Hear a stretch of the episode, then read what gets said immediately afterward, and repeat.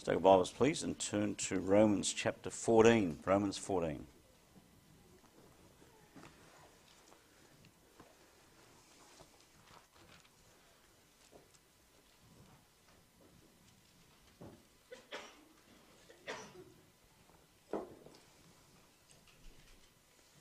Romans 14. And we're going to read the first 12 verses just to get the context of everything we want to say tonight. Verse 1 of chapter 14. Him that is weak in the faith receive ye, but not to doubtful disputations. For one believeth that he may eat all things, another is who is weak eateth herbs. Let not him that eateth despise him that eateth not, and let not him which eateth not judge him that eateth. For God hath received him. Who art thou that judgest another man's servant? To his own master he standeth or falleth, yea, he shall be holden up, for God is able to make him stand. One man esteemeth one day above another, another esteemeth every day alike. Let every man be fully persuaded in his own mind. For he that regardeth the day, regardeth it unto the Lord. And he that regardeth it not the day, to the Lord he doth not regard it. He that eateth, eateth to the Lord, for he giveth God thanks. And he that eateth not to the Lord, he eateth not, and giveth God thanks. For none of us liveth to himself, and no man dieth to himself. For whether we live unto the Lord, or whether we die unto the Lord. Whether we live, therefore, or die, we are the Lord's. For to this end Christ both died and rose and revived, that he might be Lord both of the dead and living. Why dost thou judge thy brother? Or why dost thou set at naught thy brother? For we shall all stand before the judgment seat of Christ. For it is written, As I live, saith the Lord, every knee shall bow to me, and every tongue shall confess to God, so that every one of us shall give account of himself to God. Let's pray.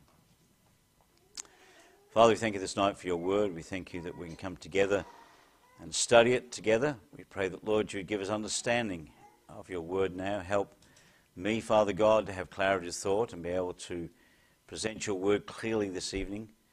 May, Father, what we study together be a blessing to us. May it be an encouragement to us. May, Lord, help us to learn from you. Guide our time, we pray, in your word this night. And allow me, Father God, to be used of you for your glory. And we'll be sure to give you all the praise and all the glory in Jesus' name. Amen.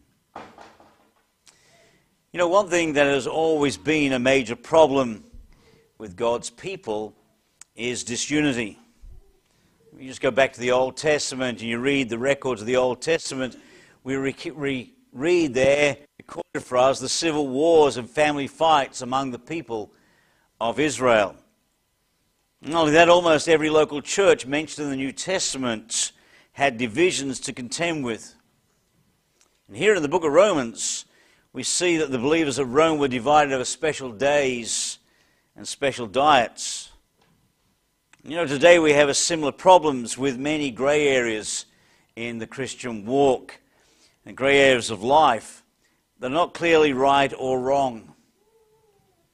When it comes to the areas that are not clearly defined in Scripture, we find ourselves needing some other kind of leading, some other kind of guidance.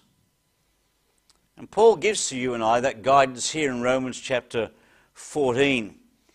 He explained how believers could disagree on the non-essentials and still maintain unity in the church. And here in the section, Romans 14, 1 through 12, he gives to us 4 reasons why we should receive one another. Why it is there shouldn't be disunity over these situations. Now remember, this is in the non-essential things. This is not intolerance of sin. This has got nothing to do with whether or not somebody's doing right or wrong in the Word of God, regards to the Word of God.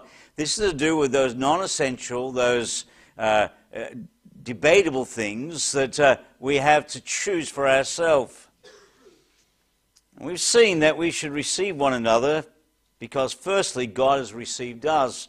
In verses 1 through 3, him that is weak in the faith receive ye, but not to doubtful disputations. For one believeth he may eat all things, another who is weak eateth herbs. Let not him that eateth despise him that eateth not, and let not him which eateth not judge him that eateth, for God hath received him. The second reason why we are to receive one another is because God sustains his own, according to verse 4, who art thou that judgest another man's servant? To his own master he standeth or falleth, yea, he shall be holden up, for God is able to make him stand. And now we come to the third reason why we should receive one another, and that is because Jesus is Lord, and that's the context of verses 5 through 9. Now, we're not going to get through all of that tonight. We're just going to look at verses 5 and 6. But the whole section on Christ is Lord is verses 5 through 9. And in these verses, Paul seeks to answer the problem of these non-essentials. How do we determine what to do with these non-essentials? How do we accept one another with regard to these non-essential matters that arise from time to time? He starts by first dealing with the keeping of certain days and the eating of meat. So he goes back to the subject he's been talking about and now deals with the keeping of certain days and the eating of meats in verses 5 and 6. And here we are given two answers to the question of non-essentials. Firstly, Paul says, when it comes to the non-essentials, let every man be fully persuaded. Look in verse 5. He says, one esteemeth one day above another, another esteemeth every day alike. Let every man be fully persuaded in his own mind. So when it comes to these matters of non-essentials, he says everybody has to be fully persuaded in their own mind. To be fully persuaded in their own mind. And Romans 14:5 reminds us that to the strong all days are alike. To the strong believer, to the believer whose faith is grounded very strongly and he's a strong believer, then all days are alike. There is no distinction between days, but he also reminds us that to the weak believer, then things are different. To the weak believer, one day is regarded above another day. One day is seen to be more important than another day. And this was a problem, not only in the church at Rome, but in other churches as well. As we can see from Galatians and Colossians, in Galatians chapter 4 and verse 10, the Apostle Paul says, ye observe days and months and times and years. He deals with the same situation that some Galatian believers upheld certain days, certain months, certain times, certain years. To the church at Colossae, in Colossians chapter 2 and verse 16, the Apostle Paul calls them holy days. And then he goes on to define what he means by holy days, such as of the new moon and of the Sabbath days. And so there were believers in the church of Colossae which celebrated and worshipped the Lord particularly on these special days, these Sabbaths and these new moons. Pastor Mitchell in his commentary said this, we need to remember that when Paul wrote this, there were many Jewish believers in all the churches. And some would have found it hard to give up the Sabbath, the Jewish Sabbath. In some places they kept the Saturday Sabbath and the Sunday Lord's Day. Some were afraid of breaking the Sabbath law. Their faith in Christ was not strong enough to enjoy their freedom from the law. The strong were not to despise these people, and these weak were not to judge the strong. See, in the early church there were a lot of people who were born again out of Judaism. And they've been brought up on the fact that there were certain days they had to keep. You read the book of Leviticus, you know there's an awful lot of ritual given to them on certain days and certain months and certain things they had to do. And they had to keep these days ritually in order to bring glory to God. And when these Jewish believers got saved and they joined churches where Gentile believers were present, which didn't have these days, didn't have these celebrations, didn't have these restrictions upon them, they struggled to accept those Gentile believers who weren't keeping the Sabbaths and the moons, and the festivals and moons and other things. And the Gentile believers are struggling to accept the Jewish believers who continue to worship God in a special way on these special days.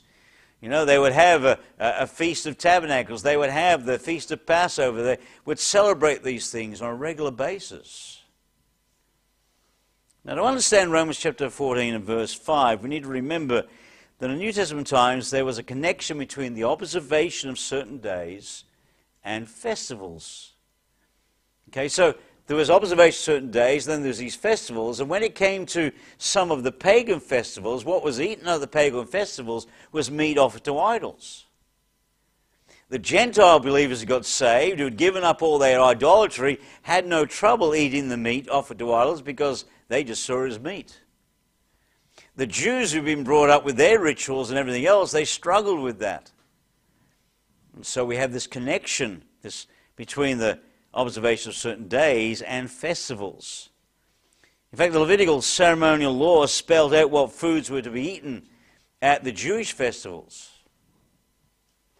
And the nation of Israel was told that on these special days they were not to eat certain foods that were allowed on other days. And it's this mention of foods which Paul has talked about in verses 2 and 3, where he's talked about meat, okay, and he's talked about eating herbs. This mention of food in verses 2 and 3 leads the apostle to naturally discuss holy days. Because for both the Gentiles and the Jews, these holy days were associated with the eating of foods. And so the two went together. And so it's only reasonable that he would mention both of them in this passage with regard to this matter of non-essentials. So it's important to remember that what's being discussed here is not the keeping of the moral law. This is not the keeping of the moral law. This is not the keeping of thou shalt not kill, thou shalt not commit adultery, thou shalt have no other gods before me, and so on. This is not with regards to the moral law. For God's moral law must be kept. It is to be observed. It is to be obeyed. God's moral law is absolute. That's the word of God. This is God's moral law. And what's written in black and white is in black and white for a reason, for you and I to receive it and to obey it. It's absolute. There is no wriggle room in God's moral law. So what Romans 14 is dealing with is God's so-called ceremonial law. You see, one of those non-essential things, those things that are not written down in the Word of God, those traditions, those festivals, those things that had risen up in the church that had nothing to do with God's moral law. It was the preferences of the believers to do certain things or not do certain things. So Romans 14:5 confirms for us that in relation to these non-essentials, it is a matter of individual conscience. He says, let every man, in verse 5, be fully persuaded in his own mind. This is a matter of individual conscience. The important thing in non-essentials is the motive of each individual. Why are you doing what you're doing, or why don't you do what you do? What he's telling us is that every man is to examine himself, and then we're to act accordingly. So we are to have a look at all these things, and we are to act accordingly as our conscience allows us to do certain things or not to do certain things. It's a matter of conscience. It's a matter of you and I as individuals working out what is right for us. How can we best as individuals serve the Lord? How can we best, in these non-essential areas, bring glory to God, as we're going to see shortly? Now remember, once again, this does not refer to morality. This has got nothing to do with the moral law. It doesn't refer to subjects that were morally wrong, but only to ceremonial observances. And it's interesting here to observe that Paul does not give his own opinion. He doesn't even tell us what he thinks is right and wrong. He doesn't say, look, I think it's okay to eat meats and it's not okay to do this. He leaves it to the individual. He says, let every man be fully persuaded in his own mind. He simply says, let us be fully convinced that what we're doing is right. That we're not doing it because somebody else does it. We're not doing it because somebody else suggests it. Or that we are doing something because somebody says it's okay. We're doing it because in our conscience we are comfortable doing this or comfortable not doing this because we know our faith is strong enough to deal with it. You know, it's of no value at all to say, I don't believe in doing this, or just to say, I do believe in doing this.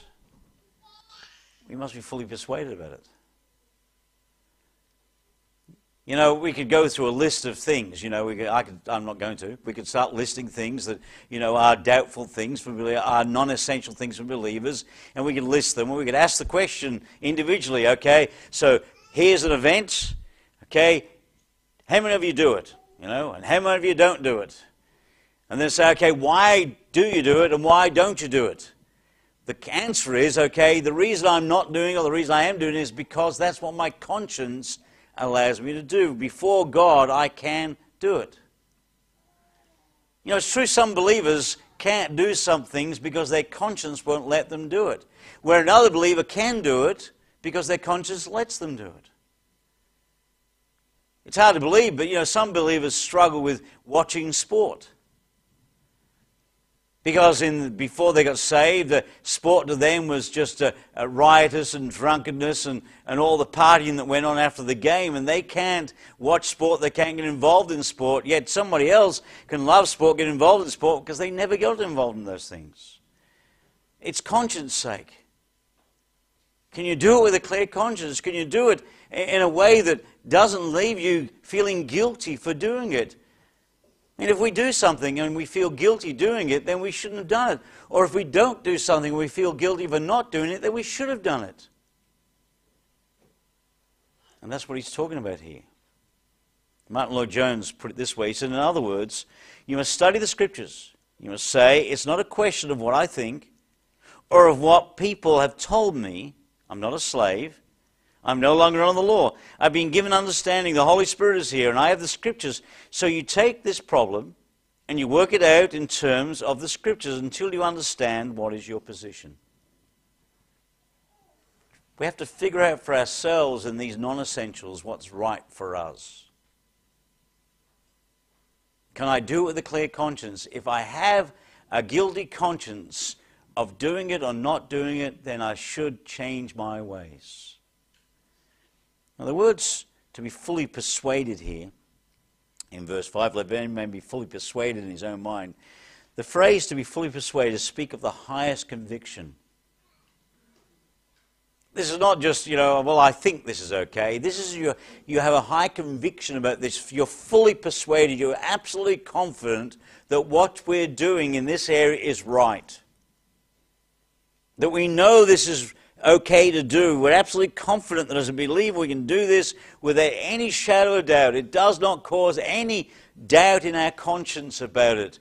Or that we don't do this because we know without a shadow of doubt that's the right thing to do. We just know for us that's right. It's an absolute conviction about it.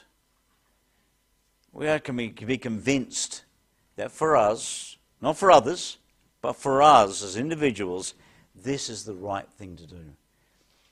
And notice he says, let every man. It's not for me to judge you. It's not for you to judge me with regard to these non-essentials. See, I might be able to do something in a very clear conscience that you can't do.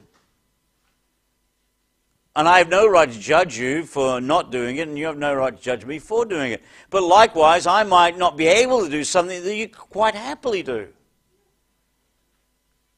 Once again, it might be that my heart will not let me do that thing. I generally can't do it. I generally can't bring myself to do that thing. But that doesn't mean I should criticize you because you can do that thing. If it's not in the Word of God, if God's Word doesn't say thou shalt not, if it's not black and white, if it's not part of the moral law of God, then we have to be fully persuaded. We have to be convinced as individuals what is right for us. One commentator said, every man is bound to obey his conscience. But our conscience must be enlightened and prompted by the examination of Scripture and ultimately the love for the Lord, as we're going to see next. See, this is a matter of you and I must sit down before the Lord and work out what's right for us before Almighty God in the light of the Word of God.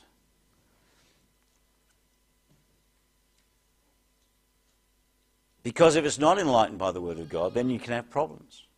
For instance, if a person believed that you needed to keep the Sabbath to be saved, then that's not a matter of conscience. It's plainly error. It's adding works to faith. So that's why what I mean by we need to examine these matters of conscience in the light of the Word of God. If our conscience says, if we think our conscience says this is what we ought to do, but the Word of God says we shouldn't do it, then conscience shouldn't be listened to. The Word of God should.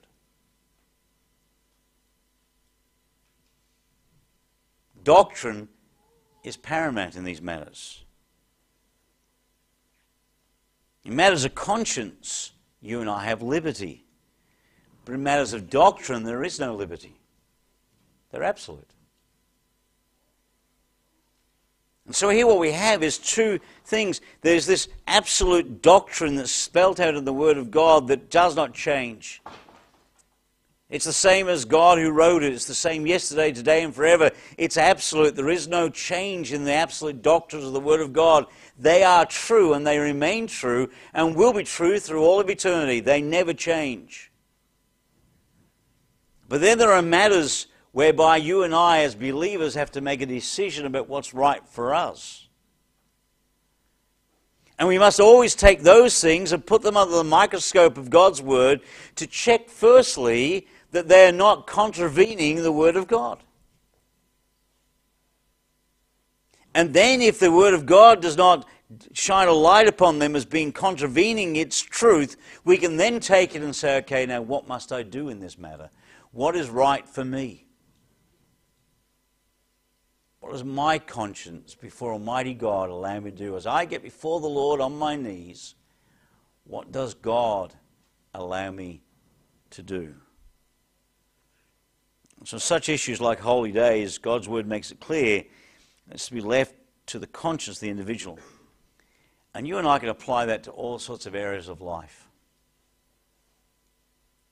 And I could list all those areas, or many of the areas. You know, the problem with that is I probably would list some that you wouldn't even have thought of. But you think about it. There's lots of areas in our life whereby we have to make decisions to believers what's right and what's wrong for us. Is it okay to go to this place? There's no verse that says thou shalt not go there. It's a matter of choice.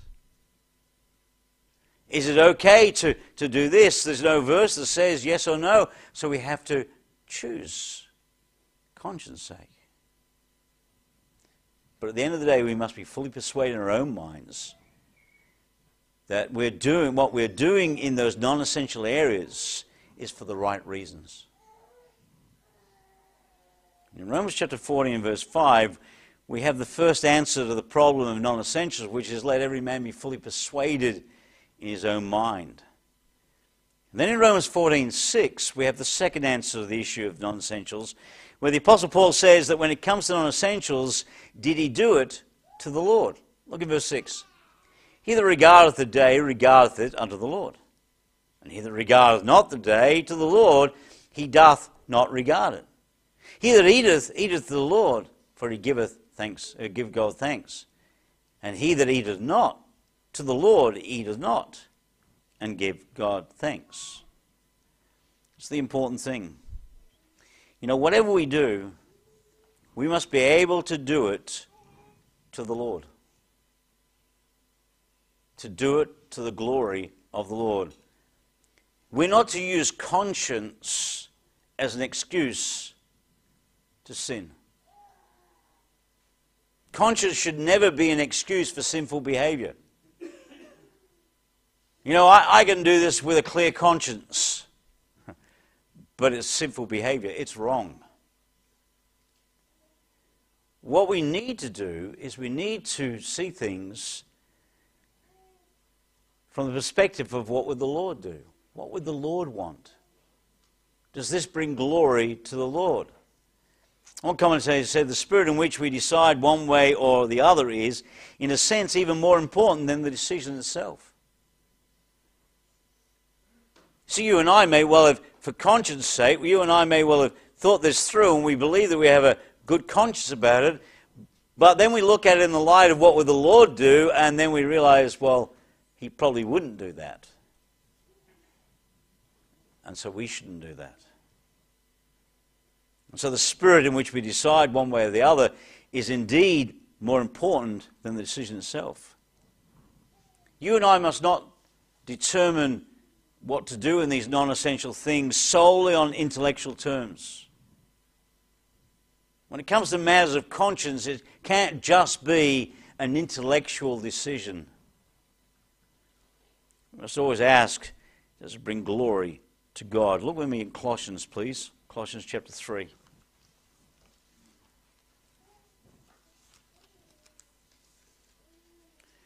Colossians chapter 3 and verse 17.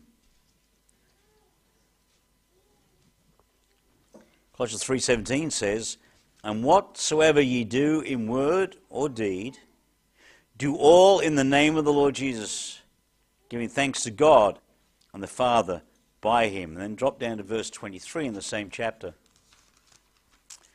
where we read, "And whatsoever you do, do it heartily as to the Lord, and not unto men." Whatever we do, we're to do it heartily unto the Lord. Whatever we do, we're to do it for the glory of the Lord.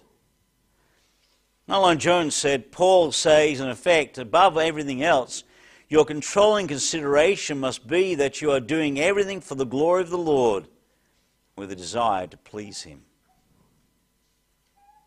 See, these non-essential things, the reason why we do it is not just because we have a clear conscience, but because we know that in doing this, we can bring glory to God.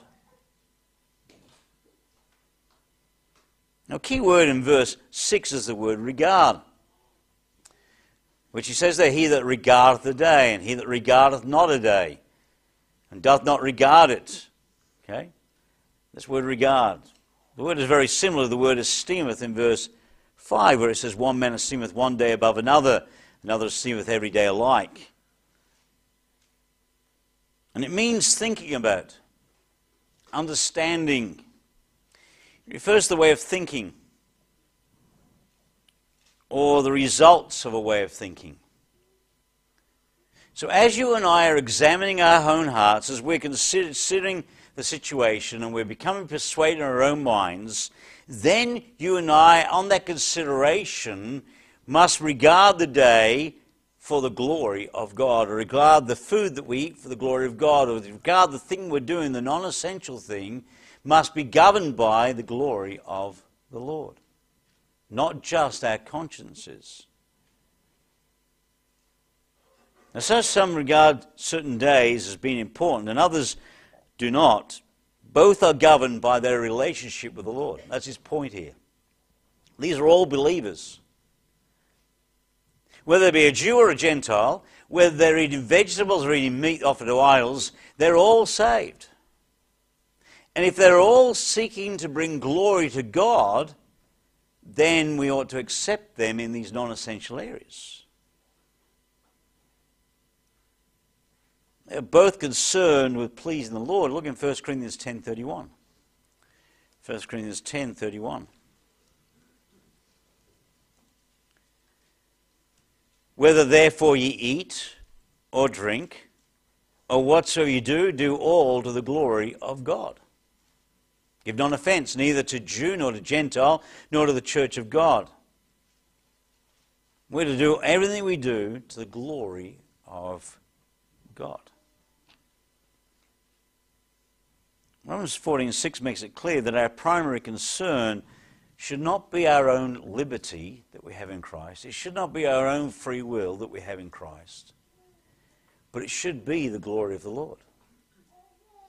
That ultimately, the reason why we do something or don't do something is because we know we can do that for God's glory. The reason why those Jewish believers were not eating meat that was offered to idols, but eating vegetables, because they felt that that was the way they could bring glory to God. The Gentile believers who were quite happy to eat meat that was offered to idols, meat in the market that could well be offered to idols, is because they believed they could do that to the glory of God in the face of their neighbors and friends. Both believed they could do it to the glory of God. Our primary concern above all other concerns should be the glory of the Lord. And therefore, while something may be acceptable to us, a non-essential thing, we must always ask if it brings glory to God. In a sense, the question that's been asked here in verse 6 is this. What is it that makes a dish of food holy? What is it that makes a day holy? What makes vegetables more holy than meat? What makes keeping a special day in the calendar more important than any day in the calendar? I mean, if every day we're seeking to bring glory to God, and every day we're serving the Lord, and every day we're honoring Him, surely that's as important, isn't it, as if I am celebrating one day a month for a special day where I bring glory to God. And that's his point here. You see, what makes a day, a dish of food holy or a day holy, is the fact that we relate it to the Lord. That's what he's talking about here.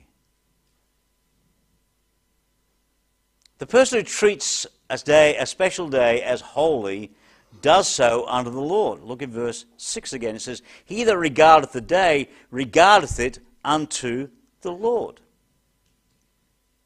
He regards it as holy. He regards that special day as set apart unto the Lord for service of the Lord. So the person, the believer, who desires to have certain special days whereby he himself decides maybe he's going to make a day to fast or he's going to make a day to spend in prayer or whatever it might be. He's setting that day apart specially for the Lord. He's doing it unto the Lord. There's nothing wrong with that.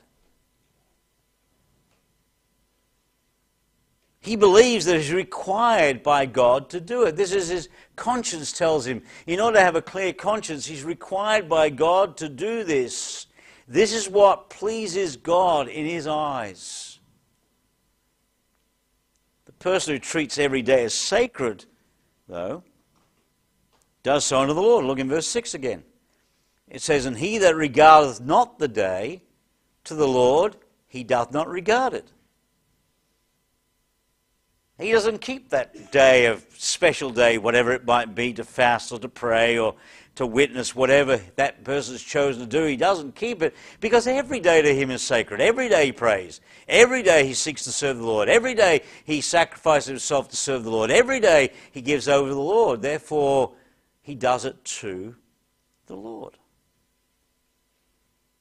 That is, he doesn't believe that God requires it of him.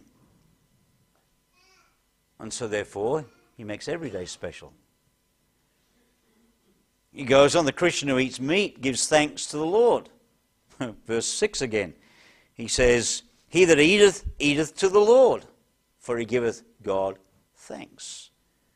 He eateth to the Lord, for he giveth God thanks. He believes that God does not forbid it. And because he desires in doing it to glorify the Lord, he eats and gives thanks to God. He doesn't see that eating this food is wrong. He doesn't see that eating this meat that may well be offered unto idols is wrong. And he does it, and when he eats it, he gives thanks to God. He publicly prays his grace. He gives thanks to God for it, and in so doing, you bring glory to the Lord.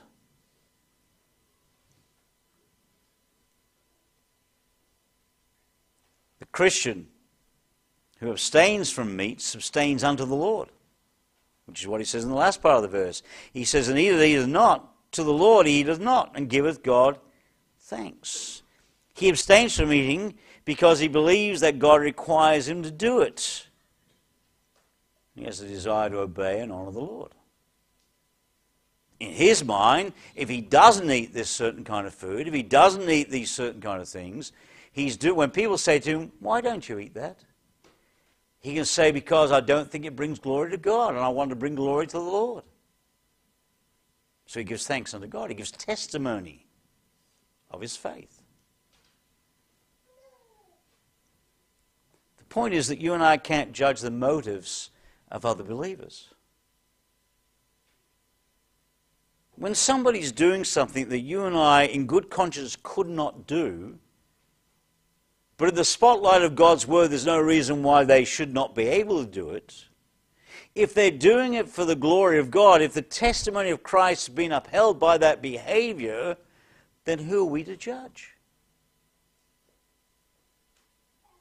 But on the other hand, there's a believer over here who struggles with something, and because of their struggle in the faith with those things, decides not to do something that in the light of God's word is not prohibited anyway, but they don't do it because they want to bring glory to God, and they're giving thanks to God and testimony to Him. Who are we to judge?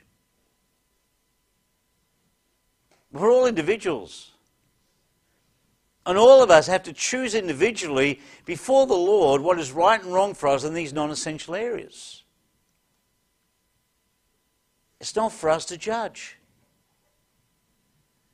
I mean, how many times have you heard somebody criticize another believer for something another believer's doing because they can't, and they don't do it, but they think the other believer's not living up to the testimony of Christ? It's not their place to judge. And I'm sure we've all heard people do that. Criticize another believer for doing something, or criticize another believer for not doing something that's not scriptural, doesn't come under the banner of the moral law, and yet they criticize the person for it. It's their choice.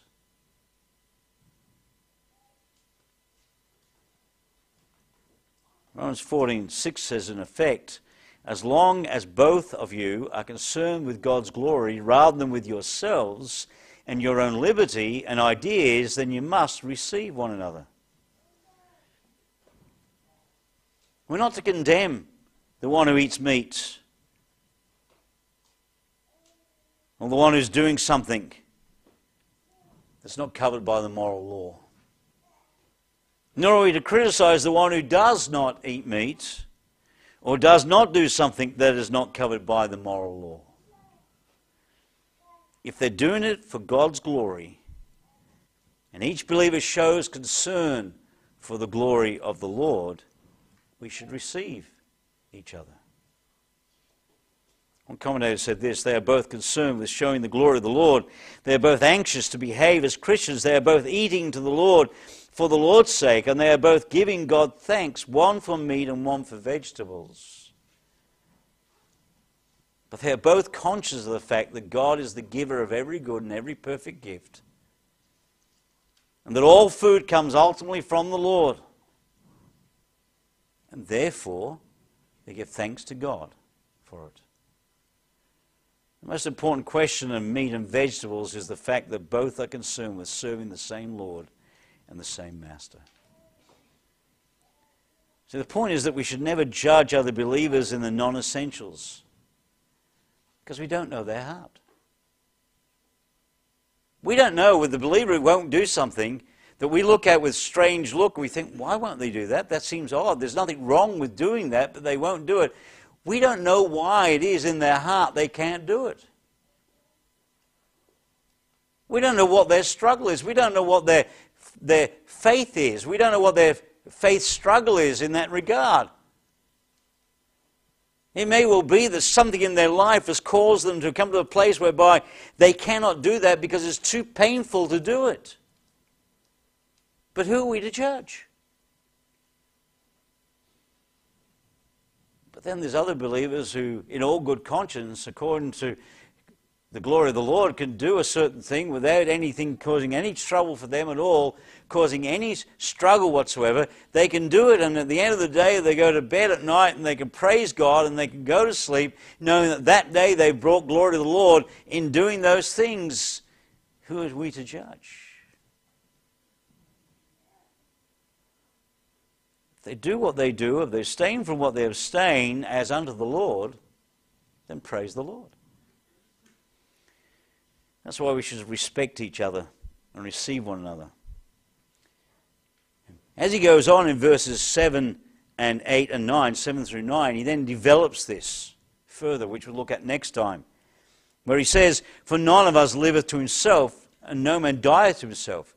For whether we live or we live unto the Lord, or whether we die to the Lord. Whether we live, therefore, or die, we are the Lord's. For to this end Christ both died and rose and revived, that he might be Lord both of the dead and the living. He's going to develop it further and talk about the fact that because Christ is Lord, then we need to act in a certain way. We need to examine what we do in the light of Scripture, in the light of the person of the Lord, and then make a decision according to our own minds, in our own conviction as to what we should and shouldn't do. Now remember, this is not about keeping the moral law. Remember, God's moral law must be kept. It must be obeyed. It must be observed. That's God's moral law. It doesn't change. It's absolute. It's even true for every believer. As it was for the Old Testament saint, it is for the New Testament saint. Nothing's changed. God's moral law does not alter. There's no wriggle room in God's moral law. It's about that ceremonial law. It's about those non-essential things. Spurgeon said this, "I've come to the conclusion that instead of trying to set all my master's servants right at once, my first and most important work is to follow my Lord. And I think, my brother, that it will be wise for you to come to the same conclusion." Rather than worrying about the other believer and what they're doing in these non-essential areas, just worry about what we're doing.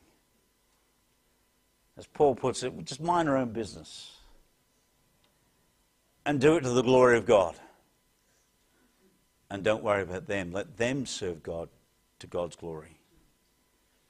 In the non-essential of life, we should receive one another and not judge one another. And if we will follow that principle, we will maintain unity within the body of Christ and will bring glory to God. Let's pray. Gracious Father, we thank you tonight for your word. We thank you for this admonition with regard to non-essentials, Father God, in your word. Lord, we need to examine our own hearts and to make sure that, Father God, we can do what we do in good conscience. And then to examine, Father God, the motivation for doing it, that we do or we don't do what we do for the glory of the Lord. And Lord, help us to keep our own counsel and not to sit in judgment of others. Lord God, seek to receive one another for your glory. But as we close, we pray in Jesus' name. Amen.